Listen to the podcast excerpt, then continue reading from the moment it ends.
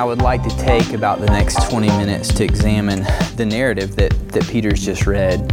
Um, ironically enough, as we look at this narrative that we, by God's providence, are in today, there are a certain number of issues that reflect directly on our times and some of the events that we've seen just this last week. So I want to take about 20 minutes to walk through this narrative and to bring out some points and then to gather together as a congregation to spend time in prayer uh, for our city and our nation and then to end today celebrating with Jesus, our only hope through his communion table. In Acts chapter 22, Paul has been uh, beaten, nearly pulled apart by an outraged mob of Jewish believers. They are appalled at his teaching that Jesus is God and the way to God, and that he is God. Uh, not that Jesus was a way to, or that he pointed to God, but that Jesus was God in the flesh. It's different than every other religion there, every other religion has a prophet who points to God. But Jesus said, I'm not just a prophet who points to God, I am God. And as he did this, Paul points this out and he's arrested for it. And he's actually arrested and for his own safety. Uh, he's pulled away from this Jewish mob who would unjustly not just persecute him, but who would kill him, literally seek to rip him apart. And last week we looked at the way that Paul shared his story, his testimony, as Peter alluded to. His testimony of God's overwhelming grace, of God's rescue in his life. And first, it's interesting that the Jews, they listened to Paul. And I, I want to take us back to verses 22 and uh, 23. It's interesting that the Jews listened to Paul all the way up until he mentions Jesus' vision for him to go to the Gentiles. Because uh, I think we see, in a sense, racism that is at work even in the first century. Look back at verse 22. Up to this word, they listened to Paul. Then they raised their voices and said, Away with such a fellow from the earth, for he should not be allowed to live. What were they upset about? They're upset about Paul's last statement in verse 21, in which he said, Jesus had commanded him, Go, for I will send you far away to the Gentiles. They were upset because Paul was claiming that God was opening up the Israelite nation to welcome in those outsiders, those people who are uncircumcised of another race, of another religion. Today, I want to talk about the way that the gospel heals racism. And the first point that I want to draw out from this passage, especially in light of the events of this last week racism is a sin that Jesus came to tear down. Racism is a sin that Jesus came to tear down. Hang, hang in there with me. Let me explain what I mean. Jesus had sent Paul to the Gentiles. They're a different race of people. They were uncircumcised. They didn't have Abraham as their father, right? You know your Old Testament history all the way back. In Genesis, God comes to Abraham, a Gentile, uncircumcised. And God says, Abraham, I'm going to bless you. I'm going to make you a great nation. And so Israel looked to Abraham as their father, and they became upset when Paul shares with them that God has now said, I'm going to give access to Gentiles, to these unbelieving, uncircumcised men, and I'm going to allow them to also experience my grace. The Jews protest Paul's message because it threatened their religion, it threatened their politics, it threatened their hopes and their dreams, and it threatened their way of life. Does that sound familiar? And so we see evidence of, of what I believe is prejudice and racism as far back as the first century in biblical times, in which the Jews would not accept Jesus because it meant letting go of their vision for power and influence and governmental freedom. Now, clearly, I am drawing out some characteristics and some truths that relate to what we have been seeing and experiencing in the news and the events that have taken place, not just in this last week, but in this last years. But I think this last week has awakened some of us. When I say some of us, I'm going to do something that I have never done at Mercy Hill Church before. I'm going to talk to white people today at times, and I'm going to talk to African Americans. And I've never done that before. But I think for those of us who are white, this week awakened us to begin to recognize some of the realities that our African American brothers and sisters have been facing and talking about all along. Racism is a sin that Jesus came to tear down. Prejudice continues today. It waves its ugly head in small yet significant conversations. They come out in ways like, oh, I can't believe you shot there with those people. Is it safe? What are we saying in that conversation? What are we saying about the individuals who shop there and the way that we prejudge certain parts of our city because of the people who live in that area? They go on. Maybe a neighbor calls the cops to break up a basketball game because shootings happen at places like that. Or maybe they're not so overt, maybe they're nuanced. The pronouns that we use or the overall attitudes that we have and that we carry. Robert Smith is a prince of preachers. I've always looked up to him, and he's an African American brother who said very well that although there is open doors for our African American brothers and sisters, it doesn't always mean that there's access. Racism continues today, and it's been helpful for me just to have um, some brothers in Christ who have taken time to post videos. Um, Stu from the Verge Network interviewed uh, propaganda uh, hip hop artist and poet. And I think Chris did a good job of posting that on social media. We need to get that posted to our, uh, to our Mercy Hill Facebook page. And, and in it, he describes uh, racism as different than prejudice. We prejudge in prejudice, but in racism, it, racism is structures that support discrimination. And that continues today.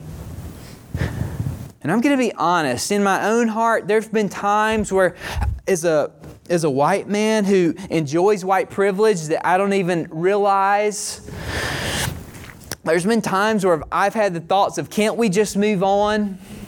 Do we have to keep talking about color? Do we have to keep talking about race? And the truth of the matter is, yes, we do. Because racism continues today. I want to remind us that African, African Americans were labeled as three fifths human at the time that our country was founded. And so, for many of us who stand and look at a constitution in which we say we're proud to be a part of a nation in which all men were created equal under God, we have to recognize that our founding fathers believed that to be all white men that African Americans were only treated as three fifths human. When our founding fathers they, they bickered over this issue as to how to count the population in order to determine delegates to our government. And they only counted african american slaves as three-fifths human. It took the 13th amendment for slaves to be freed and not just for them to be freed but for them to be viewed as fully human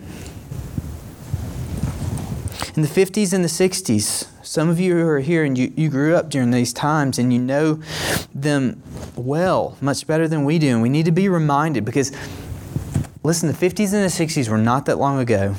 African Americans gained the right to vote and, and education, equal education, but yet we still struggle with equal education because of, of issues like redlining. It, there are real issues today in which national banks, even recently, have been fined in, incredible amounts of money because they have, they have refused to give loans to certain areas where red lines would be drawn and say, we're not going to resource those areas, and those areas are going to continue to remain impoverished. The way in which we've set up our education in the past has caused impoverished areas to struggle because schools are funded according to tax dollars. And when low income homes are in those school areas, those schools are underfunded. We're part, if we are white, we are part of a structure that continues to hold many African Americans down. And the truth of the matter is that racism is a sin that Jesus came to tear down. Ephesians 2, read it verses 11 through 16. The gospel has torn down the dividing wall between Jew and Gentile alike. And Jesus came in order that the gospel would be open to everyone, that all would be brought near, that all would be redeemed.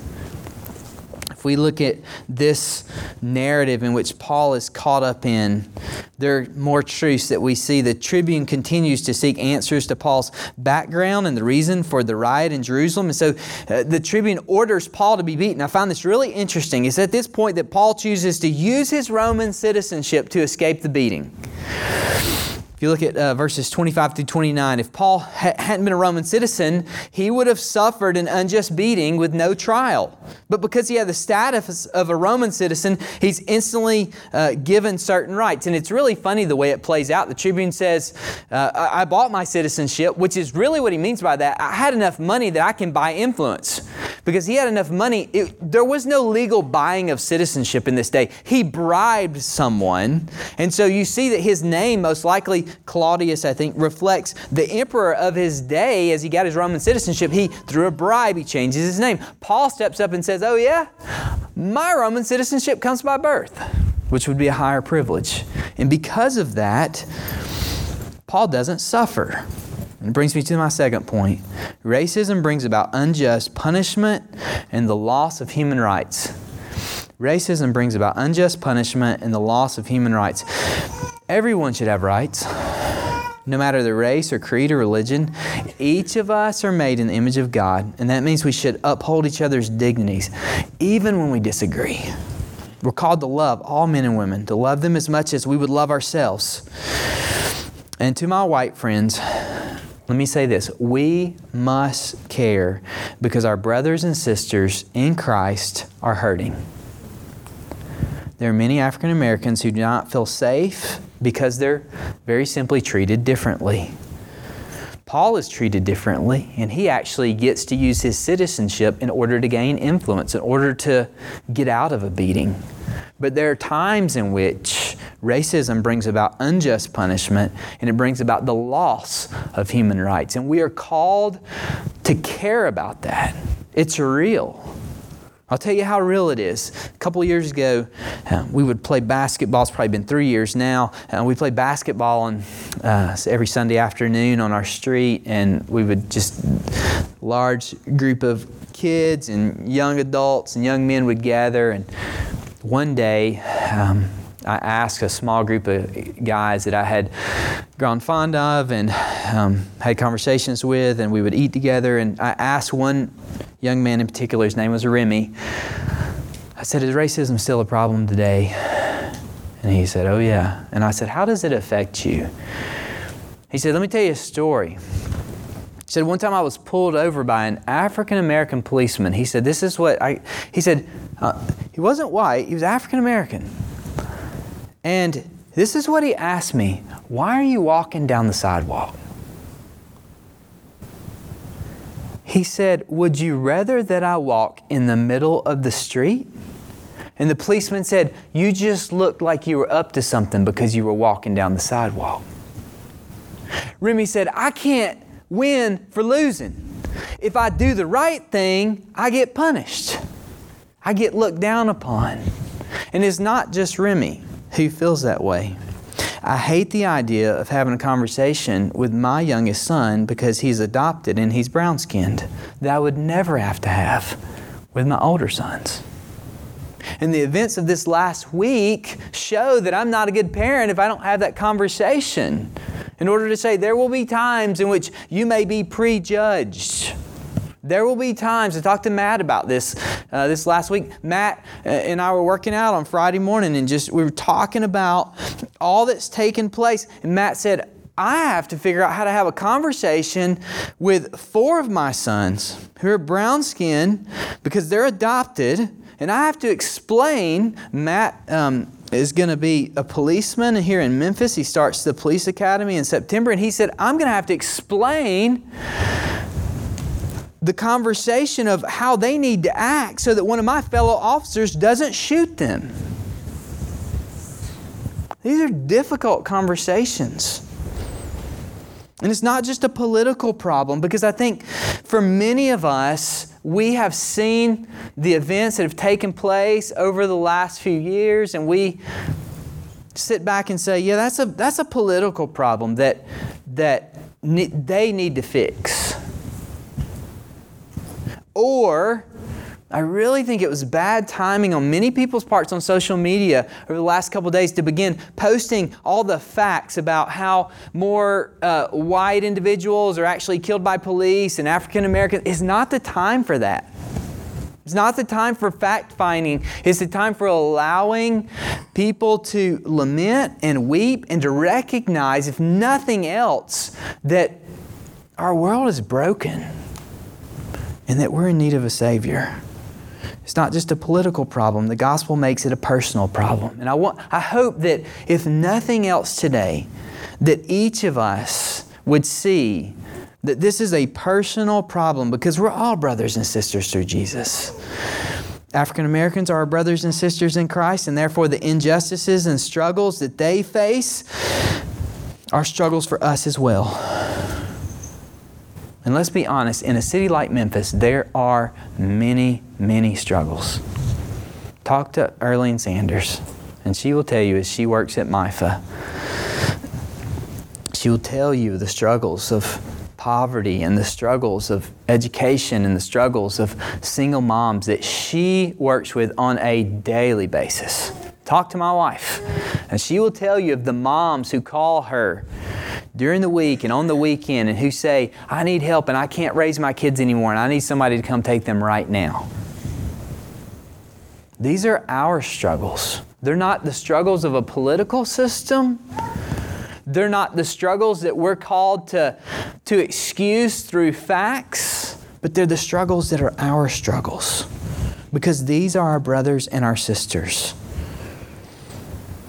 White friends, Ask Jesus to give you a heart to see African American struggles as your struggles, especially our brothers and sisters who struggle with homelessness, with a lack of education, with poverty, with crumbling family structures.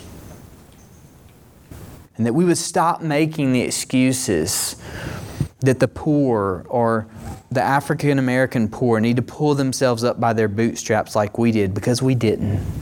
We live in a day and time in which white privilege gives us so many opportunities that we've simply no idea what it's like to fight the uphill battle of those African Americans who are born into poverty, who lack education, who lack opportunity, whose moms are busy trying to provide working multiple jobs, whose dads oftentimes are absent, sometimes in prison. I know not in every case, but in many of the cases of my African American friends, that's been their struggle.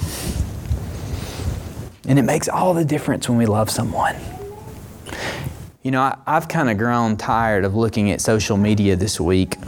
And one of the things that I've grown the, tir- the most tired of is seeing other Christians telling everybody how they're supposed to act and what they're supposed to do. Christians, don't be so foolish as to think that, that, that, the struggles that we face today in our world are struggles that information and facts and evidence can solve. These are not struggles of skin color. These are, these are struggles. Racism is not about skin, it's about sin in our hearts. Only Jesus can bring the kind of forgiveness and reconciliation and help and hope that our nation needs and that we as a people and as a city need. Evidence will not do that. Information will not do that. Social programs will not do that. Only Jesus can teach us how to love. Because here's the deal if one of my brothers or sisters comes to me and they need help, all of a sudden, when Terrell tells me, you know what, my bike is broken and I need to take it back to Walmart, all of a sudden for me, it's not a, oh man, that's one more thing on my agenda. Oh, I don't want to help Terrell. Oh, Terrell doesn't have a car. No, I'm happy to help Terrell because I love Terrell. And I love the fact that I get to take him and that he's going to get another bike and that he's going to have transportation. And Terrell, you're going to get your permit. and I'm going to stay on your behind until you do. Amen? Okay. Okay. Because I love Terrell. When we know people and love people, it makes all the difference. The final piece that we see here is that racism is put to death through the hope of the resurrection. In verses 1 through 5, it's really interesting. Paul gives us a lesson in respecting unjust authority. Paul gives us a lesson in, respecting unjust authority. He doesn't realize that the high priest is the one who's speaking to him. And even though the high priest was evil, if we look back at church history, we see that this high priest is one who took, um, he took some of the wealth and the, uh, the wages that were supposed to go to other priests. He took them away, kept them for himself. He was evil. But look at the way that Paul responds in humility as he comes to understand that this is someone who's in authority. And even though Paul is being treated unjustly, we see him humble himself and come under the Lord's authority. How does he do that? Well, very simply, the gospel answers everything. And the gospel even shows us how we can suffer under unjust authority. 1 Peter chapter 2, Peter writes and says, Servants, be subject to your masters with all respect, not only to the good and gentle, but also to the unjust. For this is a gracious thing. When, mindful of God, one endures sorrow while suffering unjustly.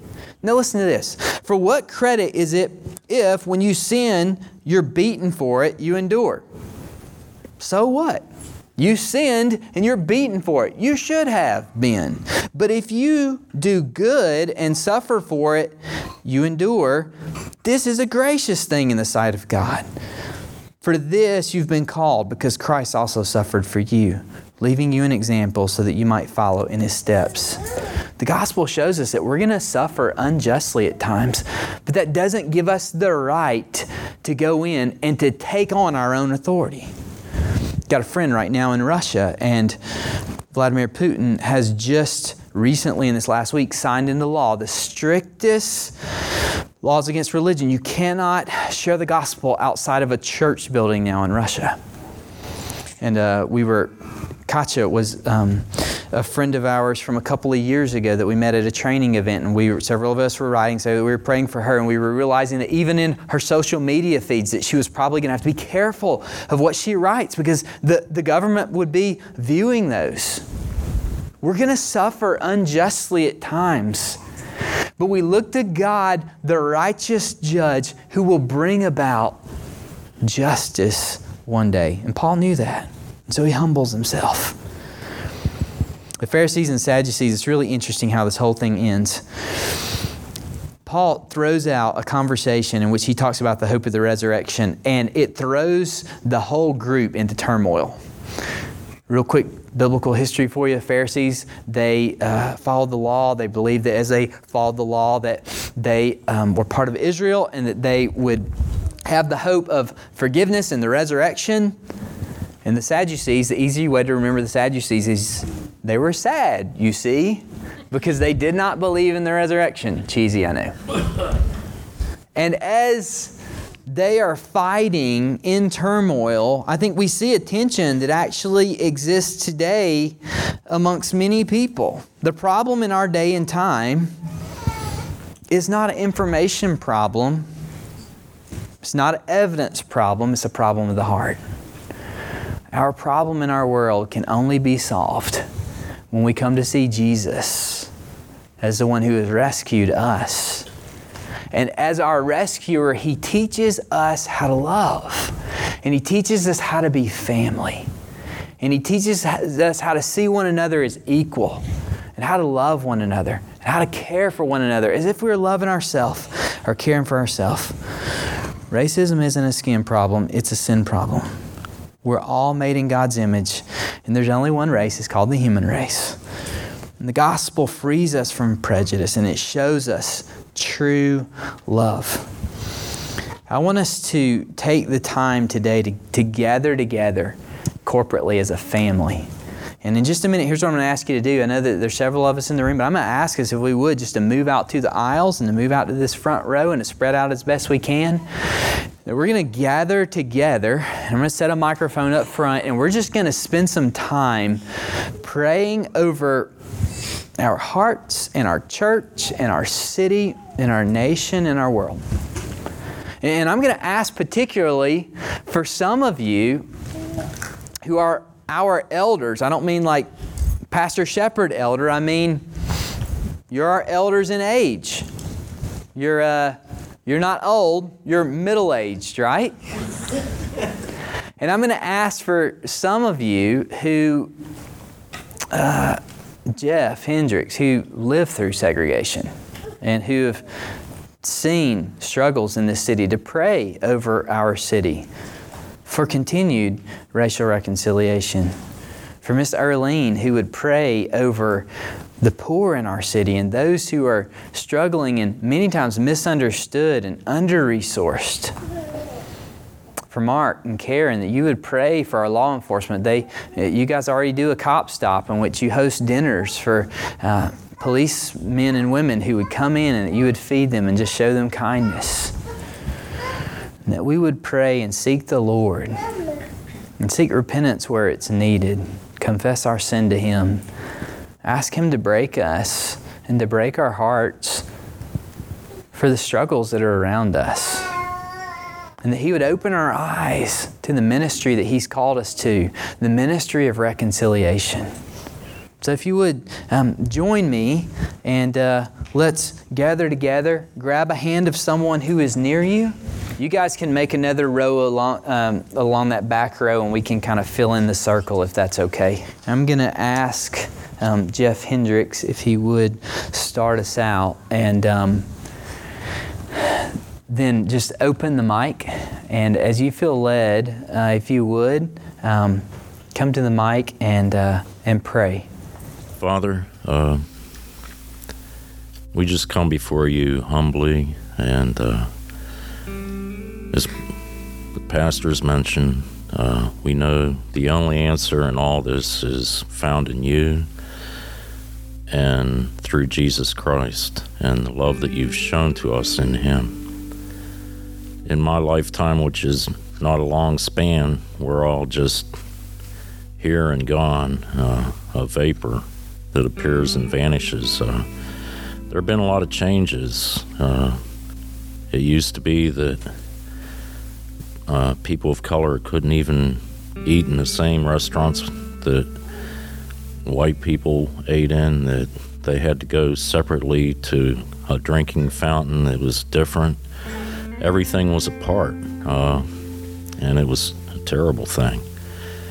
That's been changed, but yet, in the hearts of people, there's still this uh, seed of racism that rears in its ugly head in ways that uh, people themselves don't even recognize uh, in their thoughts and their thinking patterns when they first view someone.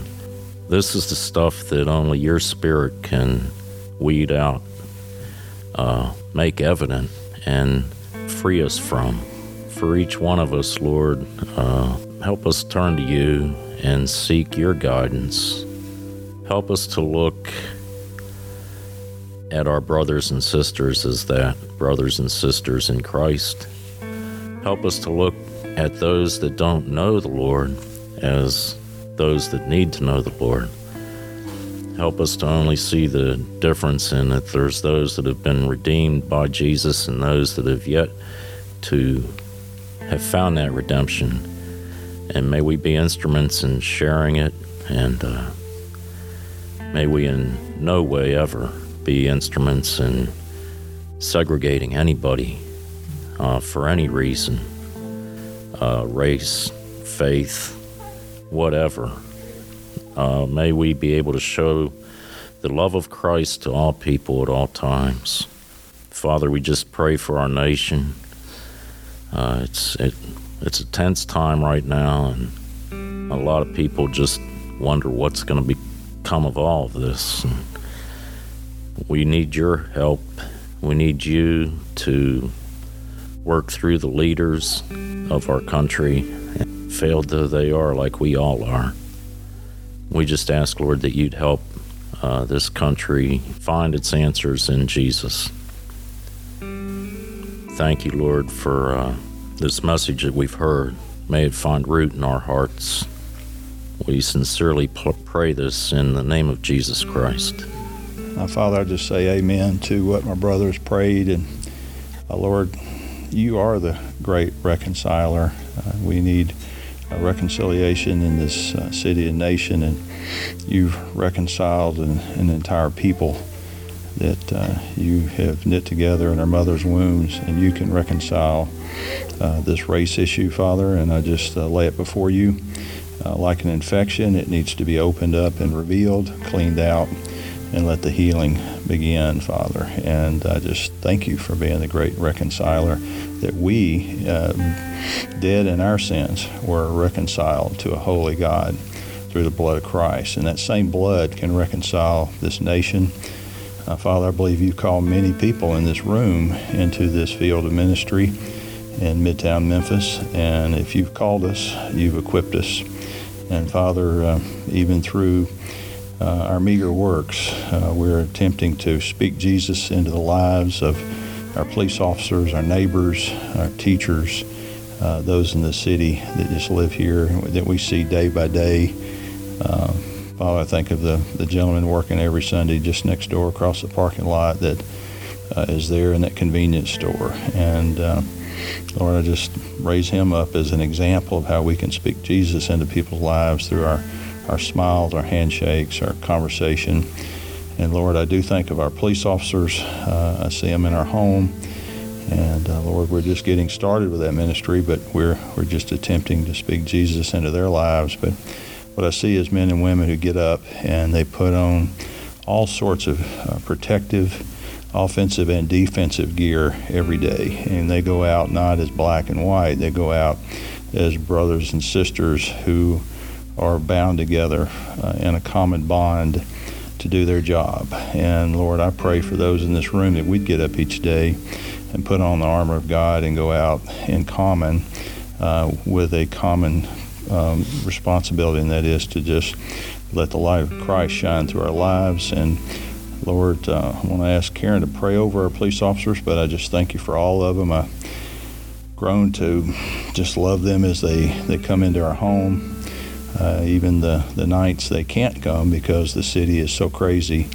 Uh, they, they want to be there. They look for a place of safety and to just watch them um, as they begin to relax a little bit. Uh, they come in just searching the room out, uh, very distrusting, and most of the time they leave relaxed and um, they know that people do in fact care for them and Lord, I, um, I thank you for that privilege of being able to serve in that way.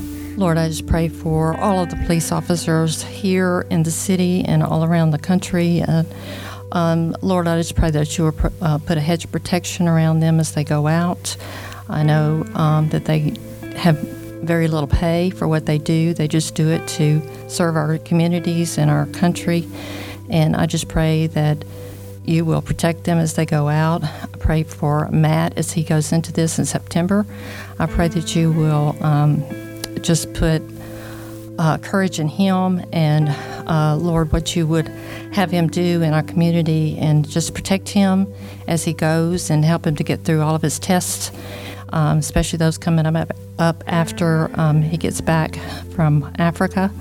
And I just pray that you will um, just be with Tiffany during that time and just, um, again, just put a hedge protection around all of our police officers. In Jesus' name. Dear Lord, you have put this in my heart and it's burning my heart. Um, you have give, you have saved me from my sins and you've given me a love for all people. But yet, despite all that, I can see that deep in my heart, Lord, there are times when I let uh, racism influence my behavior or make decisions that I might make, even without realizing, Lord, that it's there. And so uh, I do love everyone, but I don't always treat people like I should according to your will and to how you want us to love one another. And so I ask this now, I confess this, Lord. and I ask, Father, that you remove things from my heart, or even that you show me things and make me aware of subtle ways that I might be racist. That I think I love everybody, but then, Lord, show me ways where I'm prejudging someone or doing something because of somebody's a different color. Only you know my heart, and so I give this to you and I ask you forgiveness for those times. And I pray that you make me more sensitive to when I sin in that way, Lord, that I might be aware of it. And then, Father, I know that I can do no good thing apart from your Holy Spirit. So I ask you, Lord, that show me where I've been trying in the flesh to do the things you want me to do. And show me, Lord, uh, make your Holy Spirit overpower my fleshly spirit, that I might walk in your way, in, in, the, in the Spirit's way, and that. Um, I do the things you want me to do and act the way you want, but I can't do them on my own. So I ask the Holy Spirit to be powerful in me and take over. And uh, I just need you, Lord. I need you to walk, help me walk the right way. And I pray for my brothers and sisters, white and black, Lord, that you give them wisdom in how to live in this city, Lord, and how to relate to one another and take away fear, Father, because perfect love casts out fear.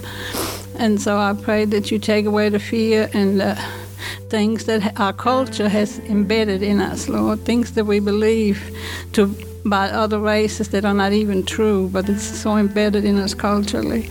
And so I ask, Father, that you break loose those things and pull them out by the roots. And uh, forgive me and help me be what you want me to be. And I just need you in that, Lord. And I thank you. And I pray for police officers, black and white. And I pray for the people they encounter and they can only do anything good or this sin can only be eradicated and reconciliation cannot happen apart from you in our hearts. And that's what I ask for and pray for in Jesus' name. Lord God, we thank you this day and every day forward. We're going to rejoice and be glad in this day. Lord, we pray that you make us disciples. We have enough room, people in this room, to show your love. And most people give a witness, they can talk a good one, but to show a good witness, white and black, together in unity, to show us, uh, show other people that do not know your way and do not know your word how to live. There's no, there's no better witness than a Christ like witness, Father.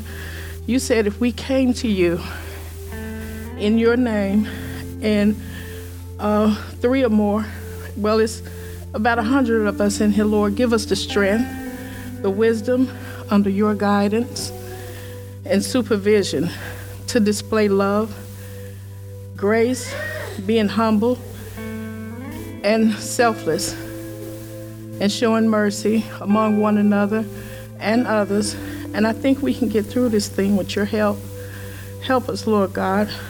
We are sinful by nature, and we need you to help us, guide us, and instruct us what to do in the right way.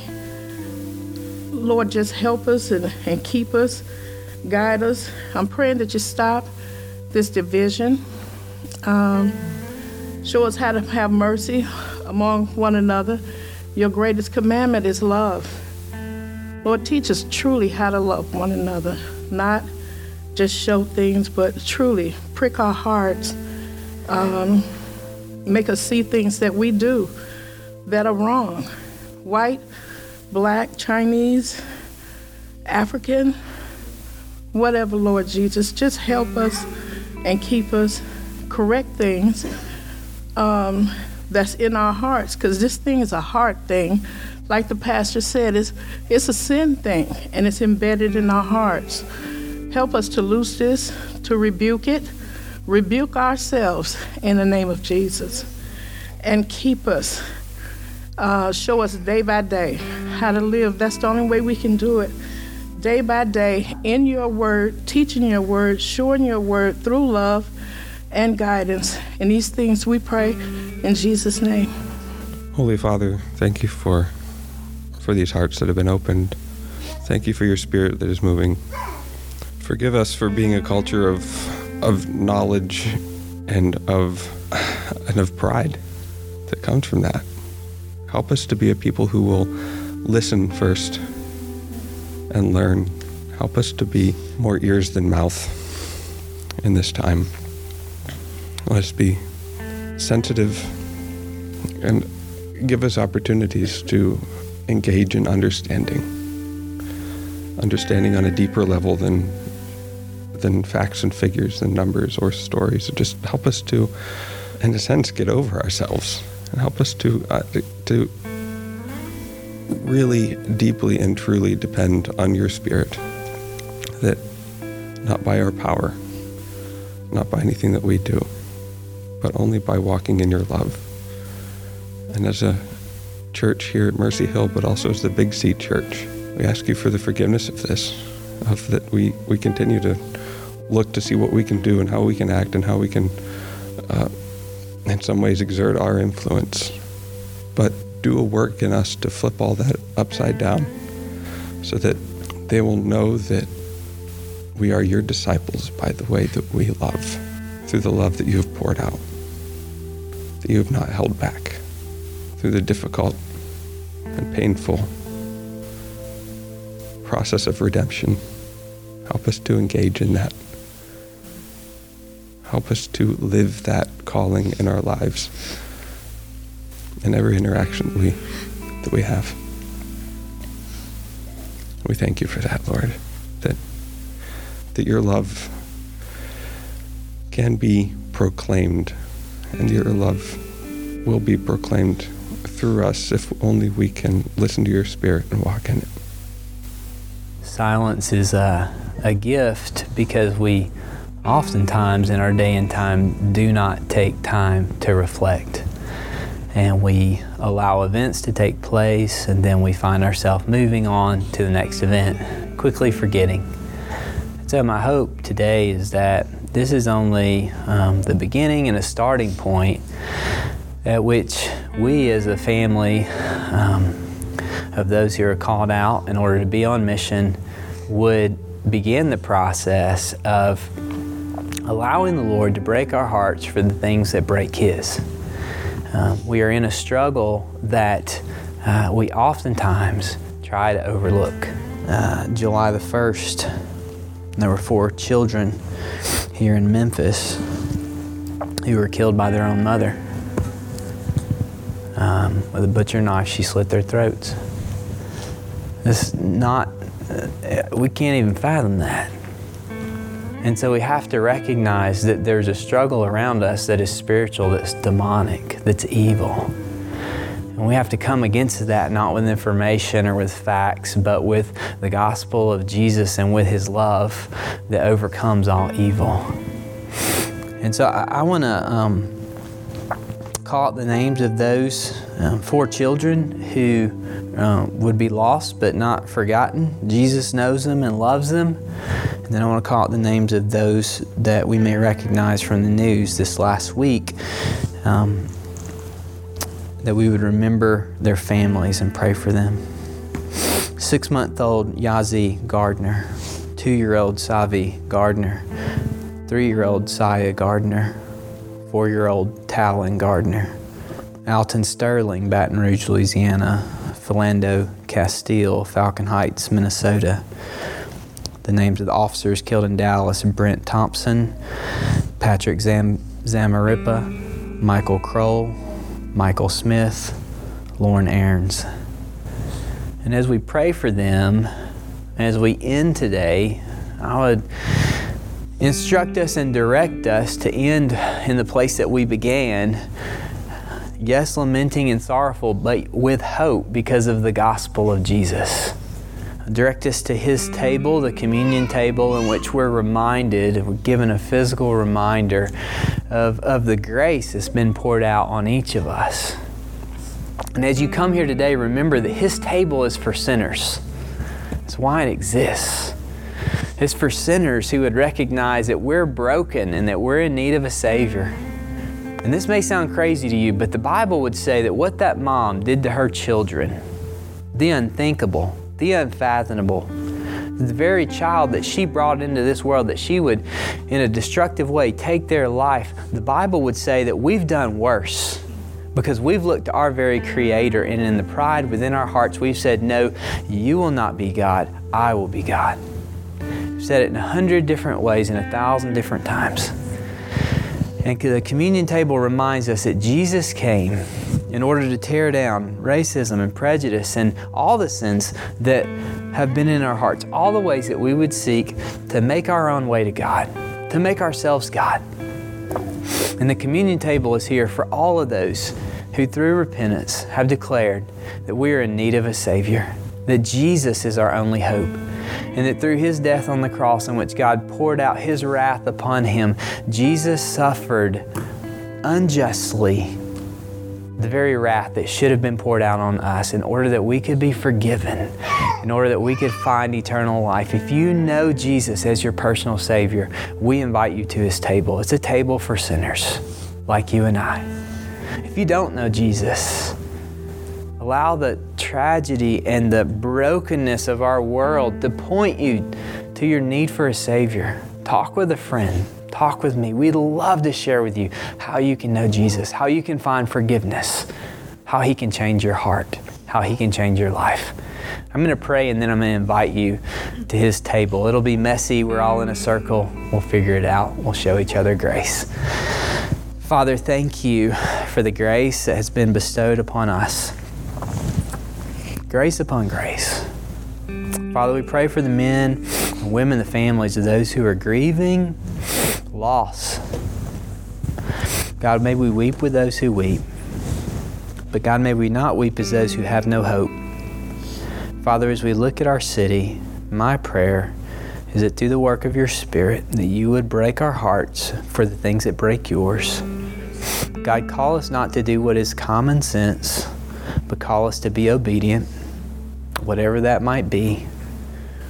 As a church, as individuals, as missional communities. Jesus, thank you that you are our hope, that you're our Savior, that you're our rescuer. Thank you that you're our justifier before God, and that one day we will stand before Him and we'll claim your blood. And our Father will say, Well done, good and faithful servant. Enter into my rest. May your communion table remind us today of the hope of the resurrection and of the hope of Jesus. Thank you for the gifts that you give your church. We worship you, Jesus. In your name we pray. Amen. The communion table set up on my left and on my right.